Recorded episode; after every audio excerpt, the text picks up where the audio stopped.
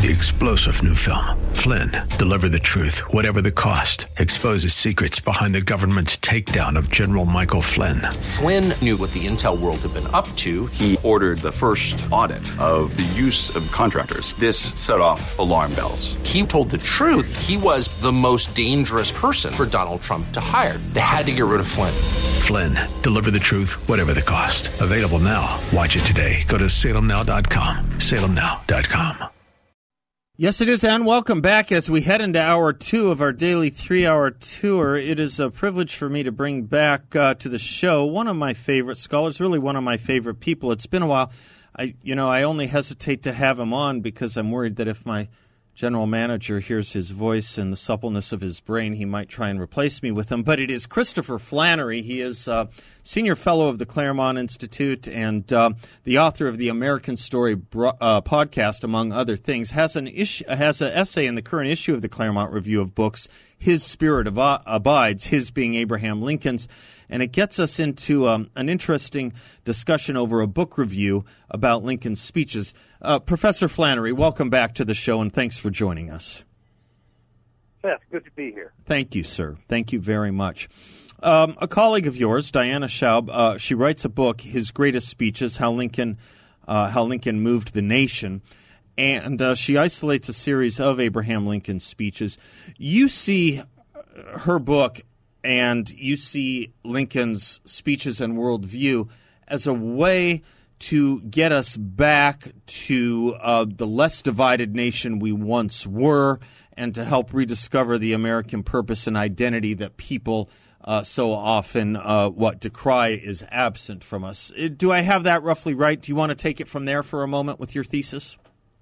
Yeah, that is right. You know, I don't I don't write much about that uh, specific thing in the review. I do mention it, but uh, I do think it's true that Lincoln's principles, which were the principles of the American founding, uh, they are the really the only principles, the only grounds of civic friendship that Americans have, and they are perfectly um, adequate, more than adequate grounds for the civic friendship that we all uh, want to have.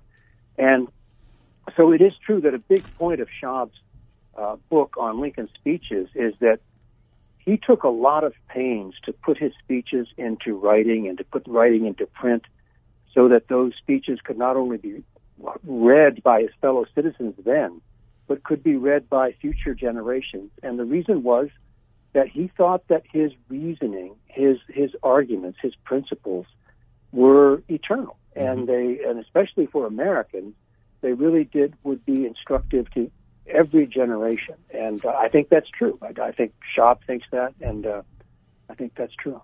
It, it, it, comes to us, you know, when we're facing a lot of fronts attacking those notions. Uh, a lot of fronts. One would be knowing and understanding American history. Understanding it is separate from knowing it. Uh, uh our kids don't know it uh, our adults are distorting it. So we're distorting that which we don't know uh, for a purpose, I suppose, that we can get into if you want. One might think of critical race theory. One might, obviously, as you write about in your essay, think about the 1619 uh, project, right?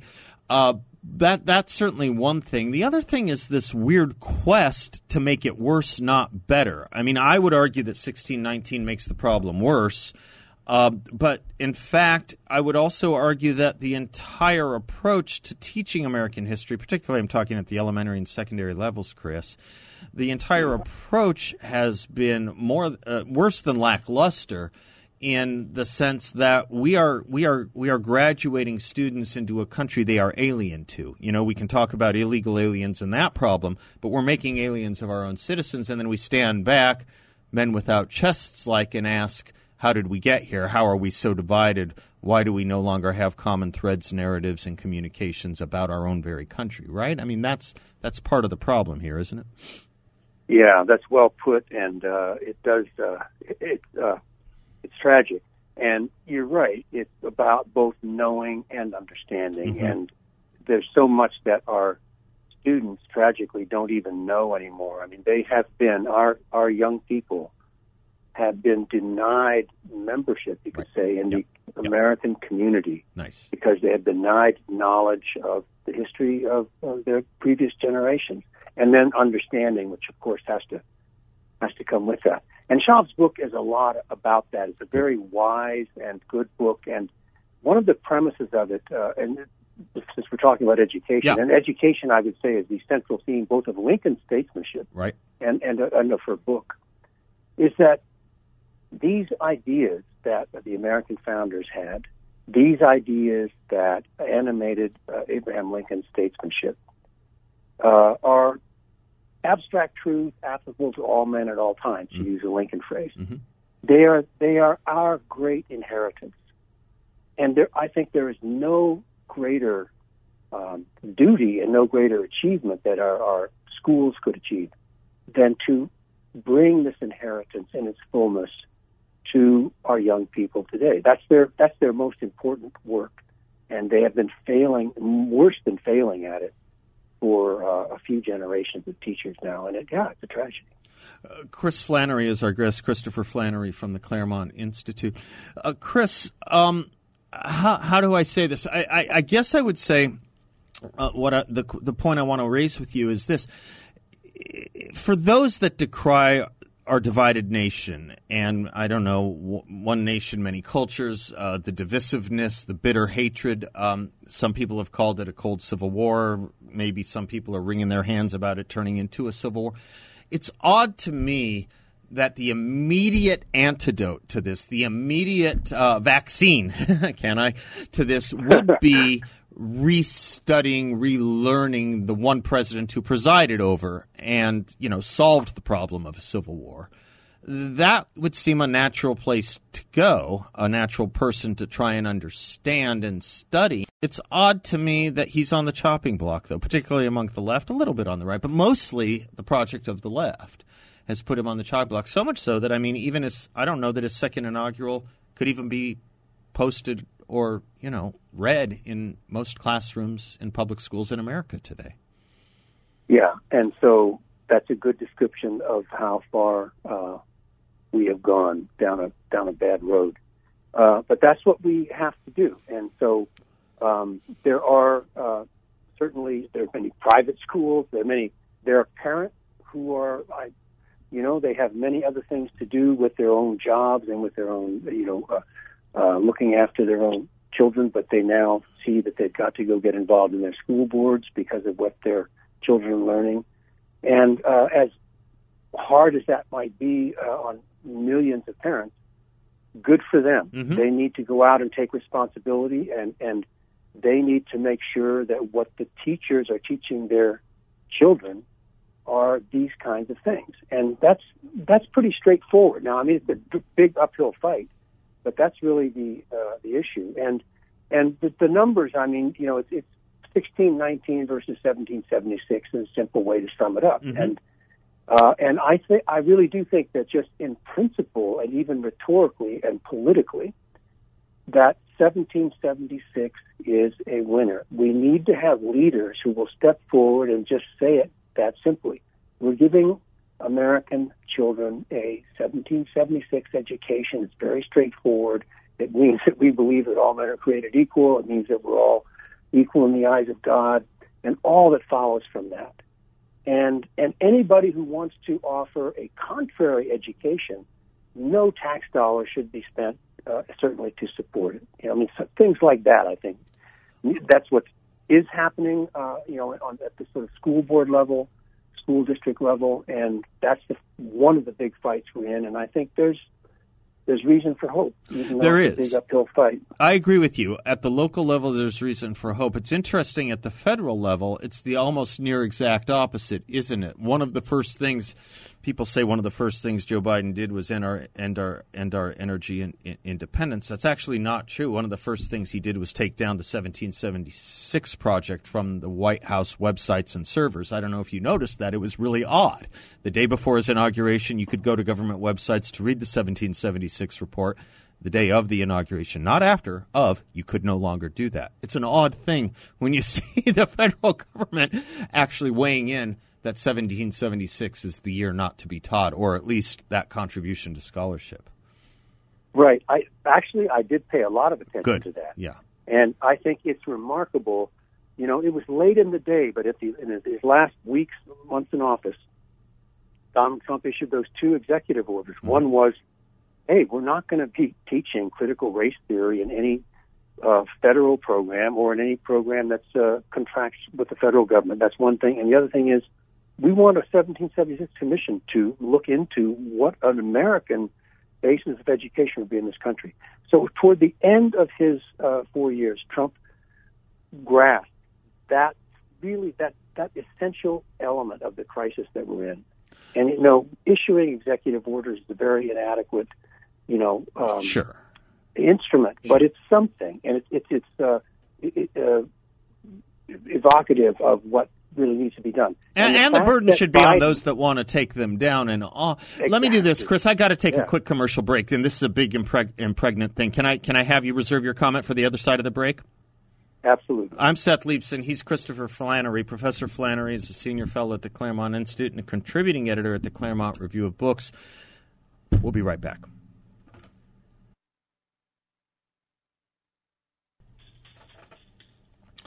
Welcome back to the Seth Leibsohn Show. Professor Christopher Flannery, a um, contributing editor for the Claremont Review of Books, senior fellow at the Claremont Institute, is with us. We're talking about his recent essay in the Claremont Review, His Spirit Abides, his being Abraham Lincoln's. And it's a book review um, that uh, ad- advocates that we go back and study several of Lincoln's speeches, particularly – uh, many we talk about here often the Lyceum, the Gettysburg Address, and, the, and Lincoln's uh, second inaugural. Chris, we were just making the point before the break, uh, and you had to uh, just hold off on your on your full um, complement of thoughts there because of the commercial break. So I'll turn it back to you. But we were just heading into the break, and what we were talking about was, you know, of course, Donald Trump had um, instituted the 1776 Commission. Uh, I, I, I, know about your involvement in it, of course, which I, I, I'm happy you were involved in it. But the first thing, really, the Biden administration did do, almost right out of George Orwell's 1984, is memory hole it and take it down. And we sit here as a society and ask, you know, uh, we demand certain functions having removed the organs. Again, you're C.S. Lewis, right? Uh, we we demand you know less divisiveness. We demand some kind of unity, some kind of fealty, not only to our country but to one another.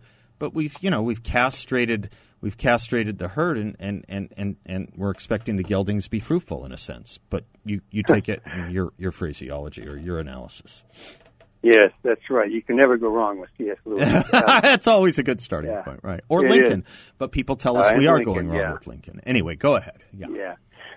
Well, um, I do think that the division in the country, of course, we've got lots of challenges, but I do think the division can be uh, accurately defined as a vision between 1619 and 1776. That's that's a beginning point for uh-huh. understanding what's going on. Mm-hmm. And Joe Biden's coming into office and immediately uh, erasing from from existence the 1776 uh, commission and so on is a good expression of what the Democratic Party stands for. I think the Democratic Party and liberals in general in America and a fair portion of the Republican Party, I have to say, um, they are people who are 1619 uh, advocates. Mm-hmm. They think that the best way to understand America is through the prism that America is, as Joe Biden says, systemically racist, mm-hmm. always and everywhere. Mm-hmm.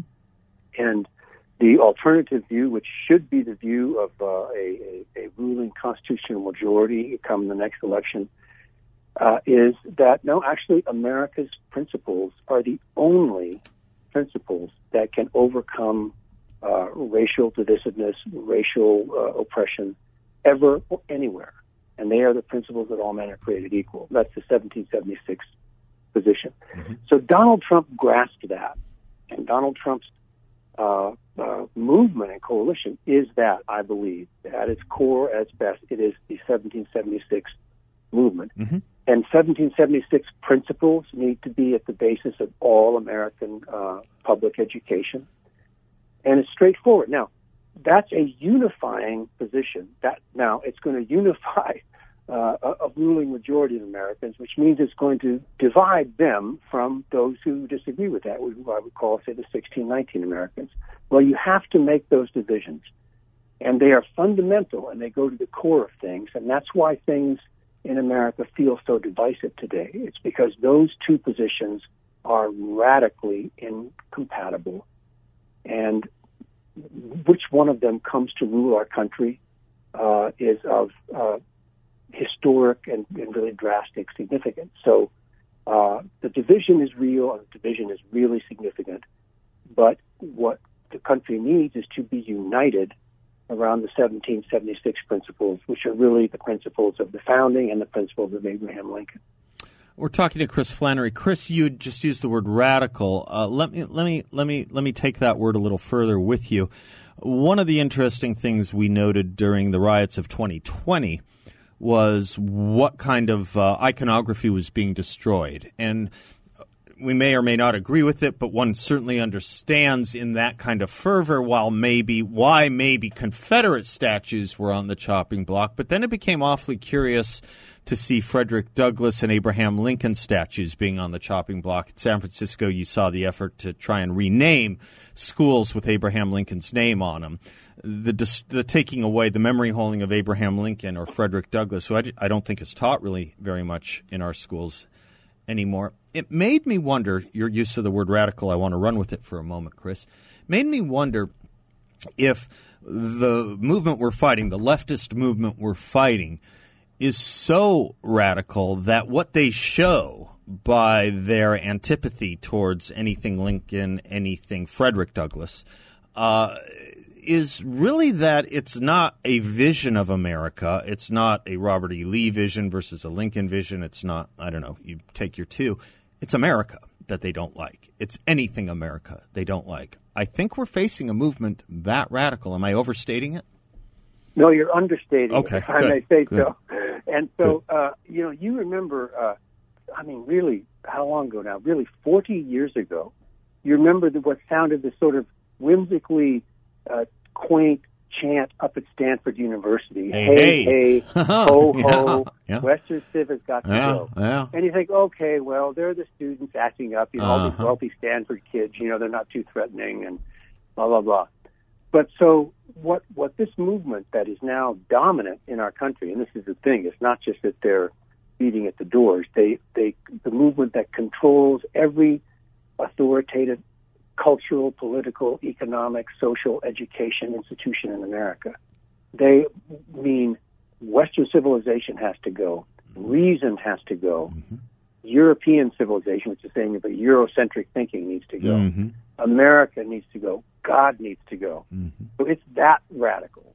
It's going to the to the roots of things, and that means that the only response to it has to be as radical in the sense that radical comes from the Latin word for going to the root of The things. root, right, right. If we're going to save the country, we have to go to the root of things and stand for those things that these uh, um, uh, radicals want to destroy, Mhm. which they that's that's that's the division. And uh, the good news is that uh, the good cause is worth all of the devotion that anybody can bring to it, all of the thinking, the hard work, uh, the hours that you can need to spend going to the school board meetings, getting somebody elected, making the arguments. Um, it's it's a cause that's worthy, in Lincoln's words, of the last full measure of devotion. That's the good news. You said it beautifully. By the way, is your time up, or do you have a little more time? Either way is fine. I can deal with it either way. But I, if you have more time, I could use you. It's up to you. Yeah, I'm, I'm all yours. Oh, great, because we're going to hit a break in a second, and I would love to pick your brain on this a little bit more, Chris Flannery, if I could. And maybe we think about this uh, over the break. But what I'm so glad you did in uh, your review at the Claremont Review of Books uh, on uh, on this essay we're talking about is the reproduction of portions of Alexander Stephens' cornerstone speech. Because the one thing I have been trying to communicate to as many people as possible is that that 1619 Project view of our founding is not really new. And I don't know that they know it. That view did exist. It was the view of the Confederates. The Confederate view of the American founding is the 1619 view of the of the American founding, which is a very, very, very interesting thing that they may not even recognize. And you know, attached to that is the notion that that view had an opposing view, and it was Lincoln and the Union. It was a bigger part of the population, it's a bigger part of the country, and we won. That view had its say and day and lost. it's a really odd thing that those who want to take down America or at least talk about America as systemically racist are citing the very history of the systemically racist side of America that lost in the Civil War. Can we pick up on that when we come back? Yeah, that's exactly right. Well, I'm Seth Leibsohn. He's Chris Flannery. I love it. We'll be right back.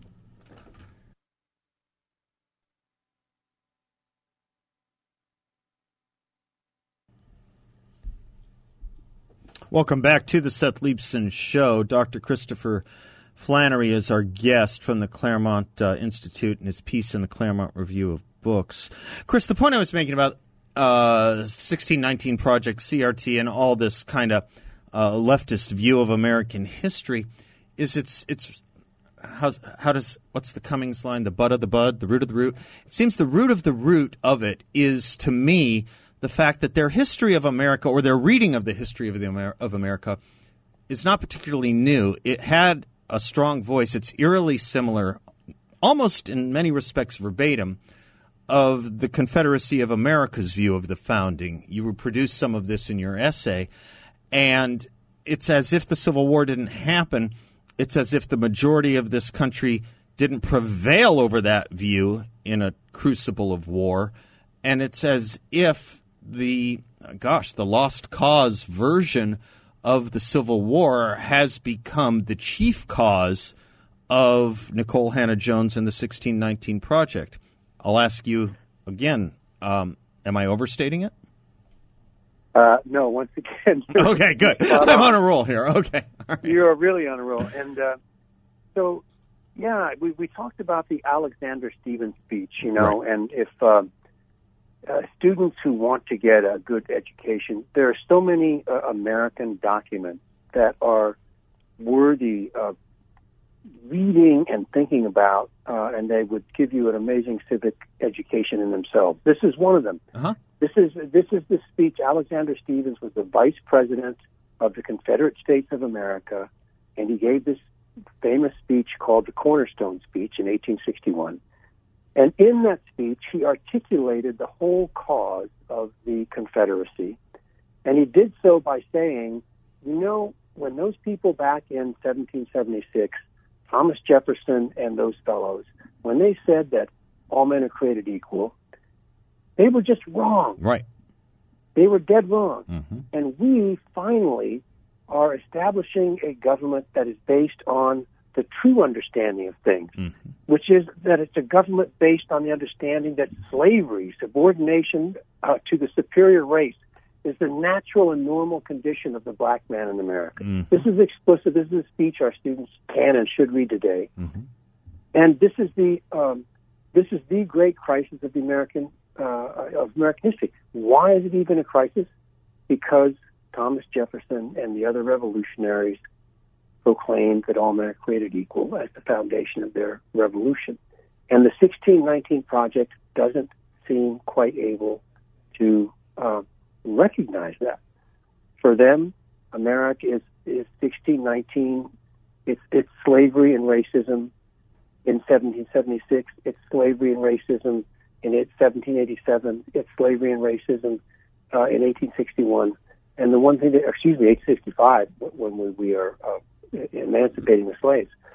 But they don't seem to recognize that the real 1619 view is in 1861 with yeah. the Confederate States of there America. It is. That's so, that's how that's how to think about it. That's how to put it.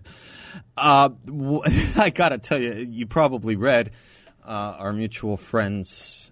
Uh, introductory uh, piece in, in the Claremont Review of Books, where he talks a little bit uh, about Nikole Hannah-Jones she grows up with a father who's a World War II vet, a black man who's a World War II vet who proudly displays the American flag in their front yard pristinely. And she has this line in, in one of one of her opening essays on the 1619 project. She didn't learn how wrong he was until she went to school. She had to go to school to learn he was wrong. I mean, yeah. that, that that isn't that the summation of everything we're talking about too right now. Yeah. Well, uh, as you know, I am. Uh, uh, I am one of the uh, underlings who works with the eminent editor of the Claremont Review Books. for the record, Kesler. let us all stipulate we all work for Charles Kesler. Yes. Yeah. Okay. and uh, and so in, in, the course of that, of course, I, I read um, his writings uh, in the internal workings of the Mm-hmm. operation and so on. And uh, he and I had some back and forth about this because I thought he was um, more than generous to Nikole Hannah-Jones. Yeah. Um, I thought that what she did to her father's memory was a desecration. Yeah. Now, this is not my business. I'm just reading. I don't know her father. Right. I don't know her personally, but I cannot. I really cannot imagine until someone can give me some evidence for it that her father put that flag in their front yard every day for the reasons that she publicly said Right. that he did. Right. Which reasons I think were a desecration of his memory. I, I think that's so we had, perfectly we had some internal. Yeah. yeah, we had some internal, you know, editorial things about that. I was saying, Charles, you know, be hard. Mm. the takeaway I want people to understand is you had a black man who fought in World War II, comes back to America, puts the flag in his front yard, takes excru- exquisitely good care of it. And the daughter, who didn't experience the racism her dad did, by the way, obviously, by definition, her dad faced far more dis- discrimination and challenges as a World War II vet. She learns in school her dad's wrong to hang that flag. I, I just think the entirety of our education problem, maybe our citizenship problem, is in that very story right there. I really do. It is. That's right. And but what I was saying is that then what she learned in her in her essay, which is the famous essay inaugurating the 1619 project, Mm-hmm. is that she then explains how she herself came to understand in her words her father, Mm-hmm. Mm-hmm. and she came to understand that her father was putting that flag up really for 1619 principles. Yeah, I, And- yeah, that that- doesn't parse for me either. That just doesn't parse Yeah. for me. I I don't think any World War II vet put a flag up when they came home for 1619 principles. I really just don't. Yeah, there were uh, uh, there, there are great stories about black patriots Yep. in World War II, and just as you say, you know, there's so much discrimination in the armed forces Yeah. themselves, Oh, yeah. not just in the country. Oh yeah. But there's a great story about, uh, I believe this one was about Jack Dempsey, somebody, uh, actually not Jack, Dempsey, Joe Louis. Joe uh, who- Louis, yeah. Somebody saying, you know, Joe, what are you, you know, what are you doing, Joe? Uh, you know, um, you fight for your country and they won't even let you go in the restaurant over here. And he said, well, you know, America's got some problems. Adolf Hitler's not going to solve any of them. Yeah, nicely put. Nicely put. No, I know. I listen. I, I know the World War II generation pretty well. My dad was one of them, and uh, faced obviously that discrimination. Had nothing but great patriotism for this country when he came back. And I have nothing but great admiration for you, Chris Flannery, for helping to reinstantiate that patriotism in this country as well. Thank you for everything you are and do, sir. Thank you. Seth, it's been a pleasure. Really good to talk. You betcha. Thanks, Chris Flannery. Uh, check out the Claremont Review of Books, folks. ClaremontReviewofBooks.com. Uh, check out Chris Flannery's essay. Check out all he does, including, I mean, just a great contribution to our culture. His um, his podcast, The American Story. I'm Seth Leibsohn, 602 508 0960. We'll be right back.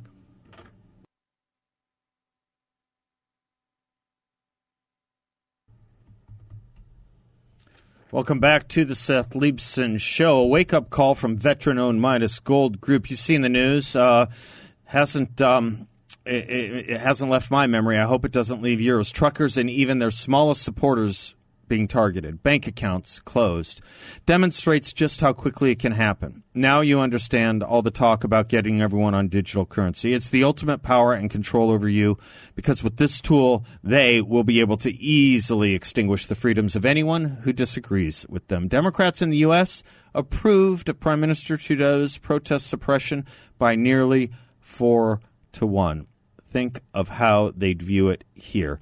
Gold and other precious metals add a layer of privacy and protection to your finances. So get private, get protected, get on the phone, and call Midas Gold Group. The company Seb Gorka, I, and thousands of others use. Give them a call at 480 360 3000 or check them out at MidasGoldGroup.com. Oh, good. There's Tina in Star Valley. Tina, welcome back. How are you? Thank you. Good to talk to you. Your previous guest was wonderful. I love when you asked um, "Are you being too extreme or radical?" And he said, "Not radical enough." I get, I, get, man, I get that a lot That's lately. exactly yeah, what I was okay. thinking. yeah, I get that a lot from Yeah. people like you. Actually, I get that a lot. Seth, shape up. Yeah, Oh, yeah, yeah, yeah, yeah. Go, go for it. You Yeah, know, uh, yeah. her done.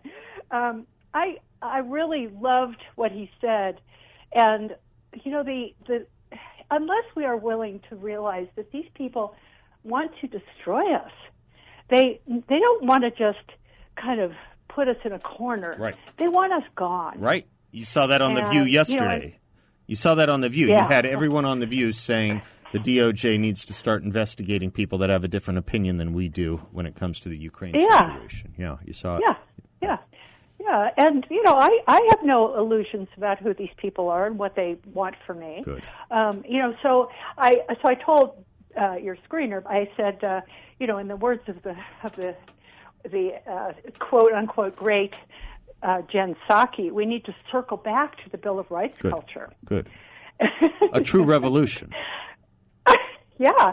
Well, but if one looks at the Bill of Rights, and my dear friend Richard Stevens, who's a constitutional attorney and uh, uh, who wrote the book, by the way, uh, "Dial 911 and Die," which is a really good book about you know guns and the police's Oh, right. uh, right. yeah, duty to not protect you.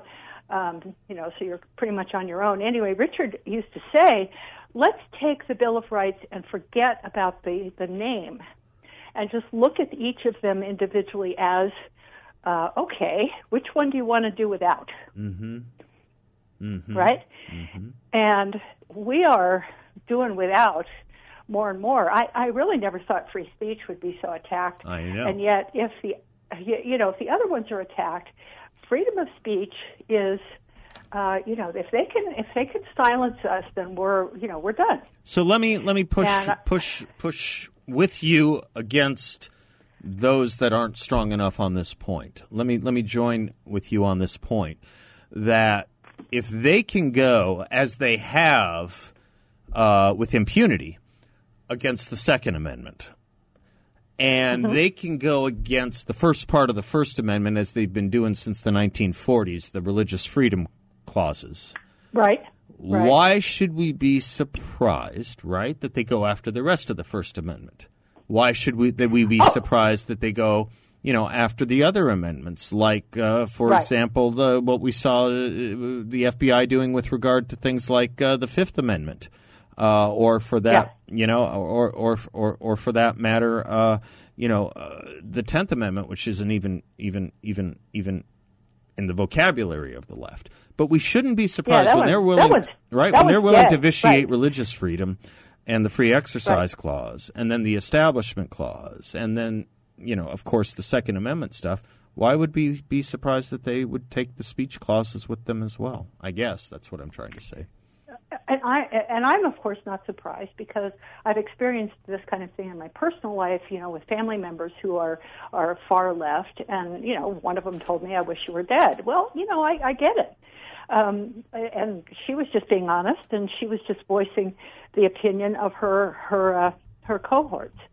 Um, Let me do this. Let me You take know, a I- quick I- break and let me have you finish up on the other side. Is that okay? Can I keep? Can I hold you over, Tina? yeah, Thank you. I'd be honored. Thank you. Oh well, thank you. I'm Seth Leibsohn. We'll be right back.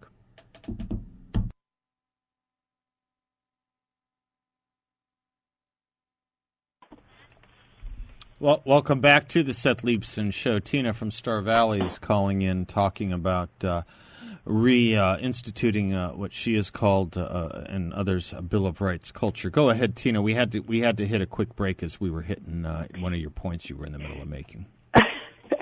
Well, you know, I, I like to take the Bill of Rights and just really look at each one of them.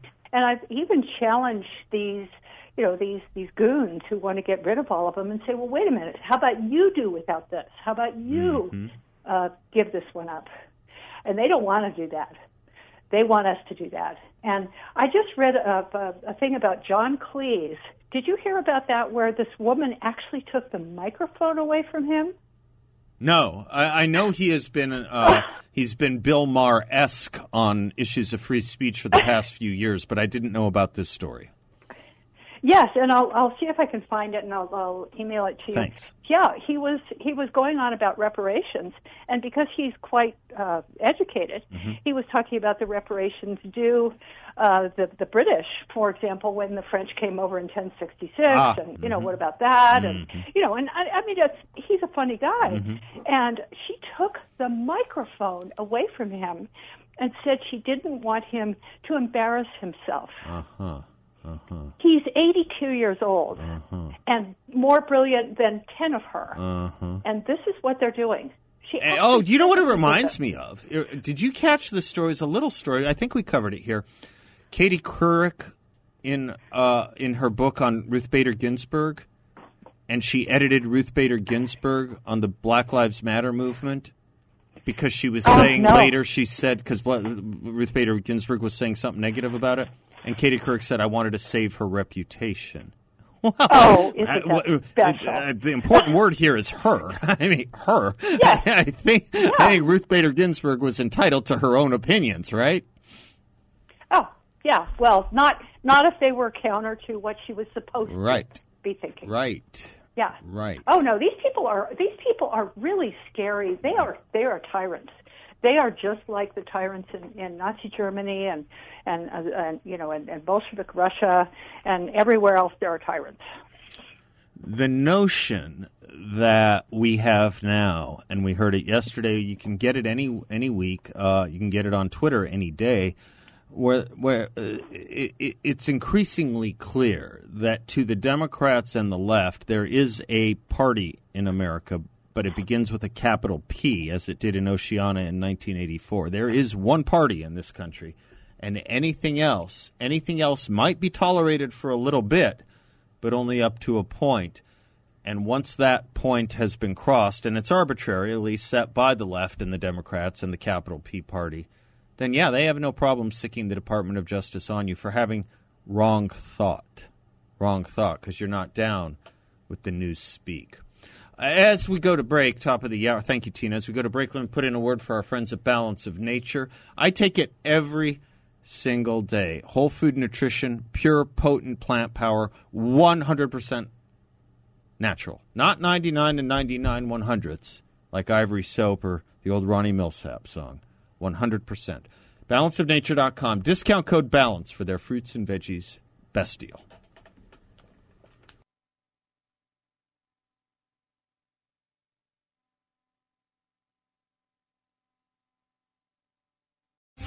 Three star general Michael J. Flynn, head of the Pentagon Intelligence Agency, knew all the government's dirty secrets. He was one of the most respected generals in the military. Flynn knew what the intel world had been up to. He understood its funding. He ordered the first audit of the use of contractors. This set off alarm bells.